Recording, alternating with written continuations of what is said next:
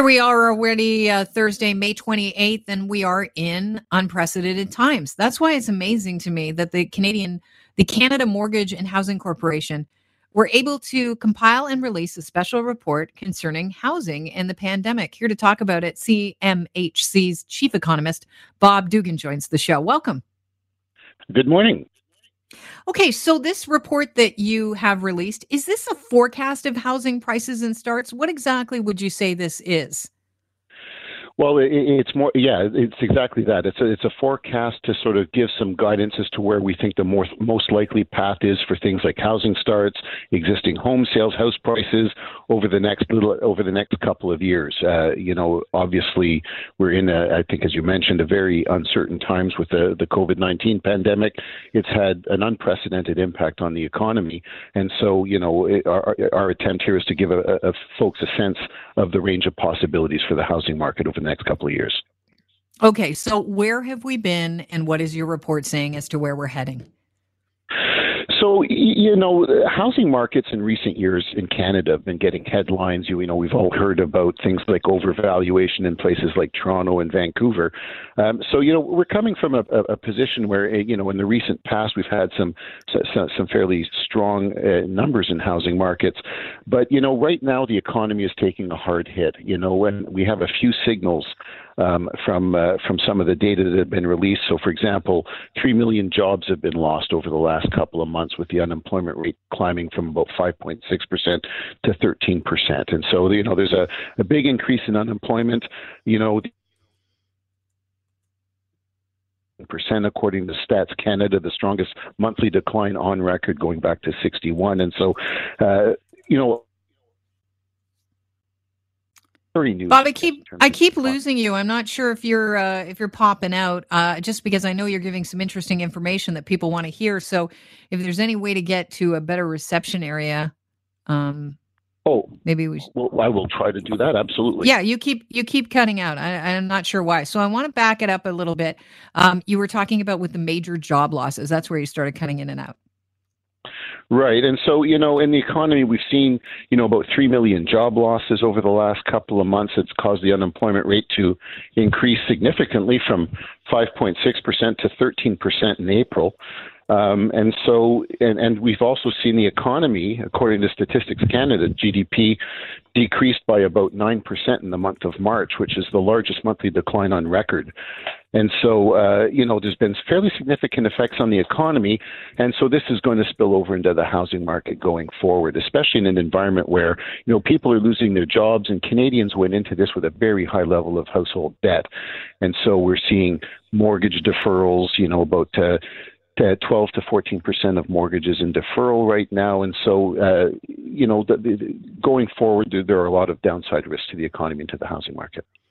And um, can you get a little bit more into the specifics of what your report is saying as far as housing uh, prices and where you're expecting them to go?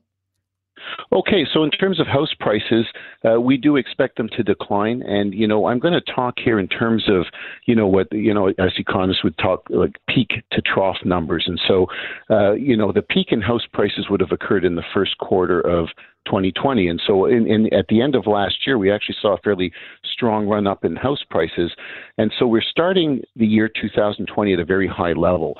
But now, you know, since March, when the economies have been closed down, we've seen a real drop in activity. In fact, in the month of April alone, house prices were down 10.9%, according to the uh, the Canadian Real Estate Association. Our forecast for Canada is that prices will decline uh, from about 9 to 18% from that peak in, in the first quarter of this year to the to the trough that's expected to occur early in 2021. I understand that April was their worst in 36 years as far as housing uh, sales. Yes, very low. House sales were down 57%. And so uh, an enormous decline in activity, which is understandable. You know, with, with social distancing, it's harder to sort of get out and, and see a home and visit it in order to, to, to buy. And then people have a lot of uncertainty about their jobs and their incomes going forward, given the you know what's happening in the economy. So uh, not only is visiting a home difficult, but you know people don't have the com- a lot of folks don't have the confidence to commit to that major purchase at this point in time with all the uncertainty about how the economy may evolve. I, this seems like an odd question, but uh, are we going to see people downsizing a lot earlier than anticipated, or maybe even moving out of the uh, densely populated city? I was reading um, uh, something about how if you had a lot of cash, a lot of people in the, in the city's core that have a lot of cash are actually calling realtors to try and see if they can get into Collingwood or, you know, uh, Bracebridge, Cottage Country, because they want more room now. You know, it'll be interesting to see over the next several years. So our forecast is very short term, but it'll be interesting to see how this uh, pandemic affects behavior because you could uh, you could see that maybe folks will want more space if you've spent the last couple of months in a condominium and you've found that confining because it's more difficult to socially distance. Maybe this will affect behaviors. What we do know, though, and well, I mean, maybe another thing that, that you know, with with more people working from home, if businesses are starting to realize that maybe that it's possible to have people work remotely, maybe it becomes easier with commutes if you don't have to be in the office every day to to live further out of town. But for those living in places like Toronto and Vancouver in the downtown cores where land prices are so high, really the only way to promote affordability in housing is to have higher density. And so we have to be careful, uh, you know, to, to, to not be too spooked by, by, by the pandemic. There are lots of examples around the world, for example, in Asia, where they've had fairly highly dense, uh, dense populations in, in urban areas, and they've managed to control uh, or cap the outbreak fairly effectively. So density isn't necessarily the problem, um, you know, and, and, it's possible to live in high density, especially in big centers where, where housing is expensive. Um, it'll be a necessary part of providing affordable housing, but I, I, it'll be interesting to watch how people's tastes evolve in response to the COVID uh, pandemic. There have been a lot of job losses in the service industry. Could we see the entry level part of the housing market decline the most?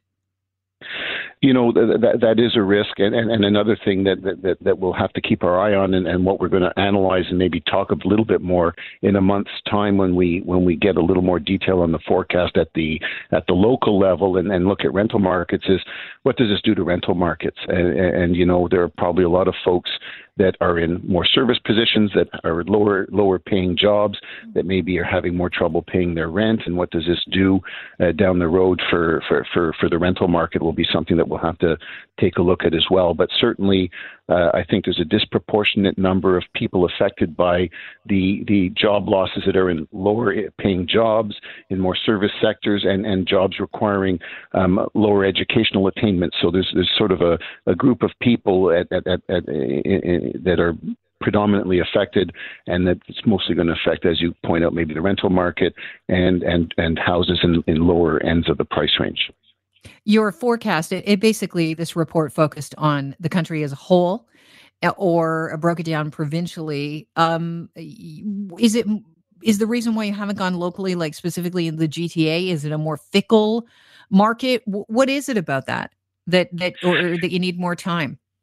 Uh, you know, it's more that as you get more and more granular, the, the amount of uncertainty sort of increases. And so, what we wanted to do is get the story right on the economy and the big picture on the provincial housing markets and give ourselves time to really look in more detail at what's going on at the local levels because it's a lot of work then to, to sort of, you know, take this information and then break it down by CMA. And so, it's just a question of being able to provide data in a timely way or forecasts in a timely way so we can inform the market once we have information. We're continuing to work on our projections, and once they're are available. Again, I, you know, we're, we're targeting end of June to have some CMA information and rental market information. Then we'll supplement what we're saying today with with that information, just sort of rolling out it out as we're comfortable with it or as it's completed, so that that folks have the information. But you know, rather, you know, the other alternative maybe would have been to hold back the provincial national forecast to the other analysis was ready. But I think mm. it's more more important to give timely information to people. Do you foresee the housing starts picking back up as we open up the economy and developers are able to get back to work? So we do expect housing starts to recover. So you know the peak to, to trough decline that you see as a headline number for Canada is about you know a 51 to 75 percent decline in housing starts. Now that that peak would have been in the first quarter of this year, and the trough will occur in the third quarter of this year, which is the July to September period. After that, we do expect housing starts to slowly recover. Uh, the wide range, though, for those uh, forecasts has to do with the fact that there's a lot of uncertainty with with respect to how the economy will recover. And so, as as you know, we don't know much about. Um, we we don't expect a vaccine to be available for COVID nineteen for another twelve to eighteen months. In the meantime, there's a lot of uncertainty about whether herd immunity is going to be a thing. So, in other words, once you get the virus and and and and and, and work your way through it, are you able? Are you immune to it after that to further infections? There's no consensus on that yet. So we could have second and third waves that really could potentially lead to further lockdowns down the road if they're severe enough. So, um, you know, on the one hand, in a more optimistic scenario, we'll see a, a fairly rapid recovery of housing starts, and then, you know, that so, so that they'll get back to pre to pre-recession levels fairly soon. But in a more severe scenario, um, where housing starts fall by by more because the economy is is is more affected.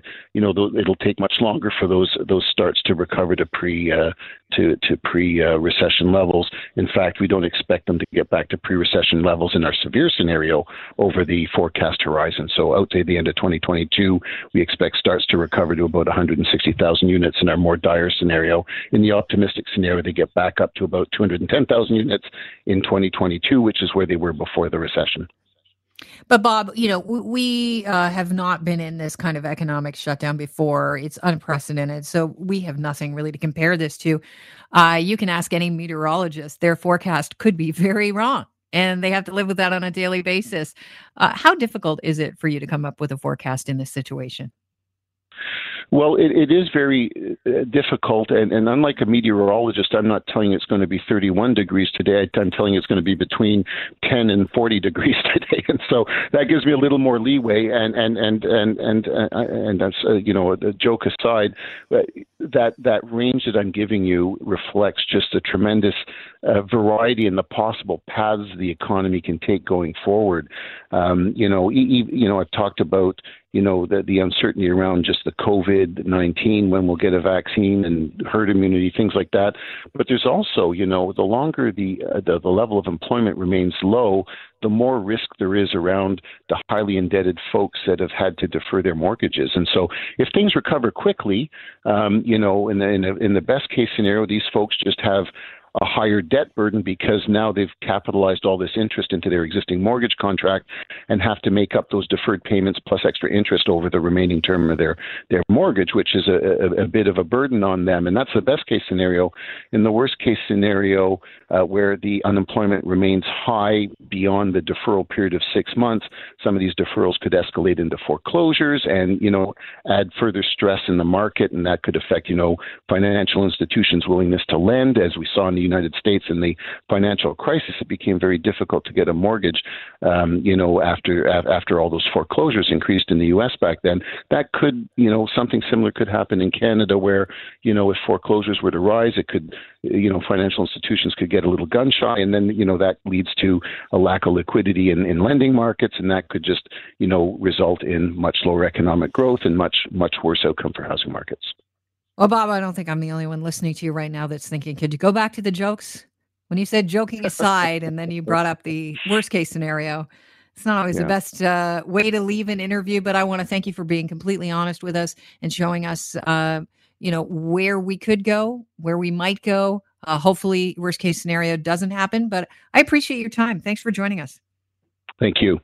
Bye bye. That is Bob Dugan. He is the uh, CMHC's chief economist, talking about their special report concerning housing in the pandemic and where we're going.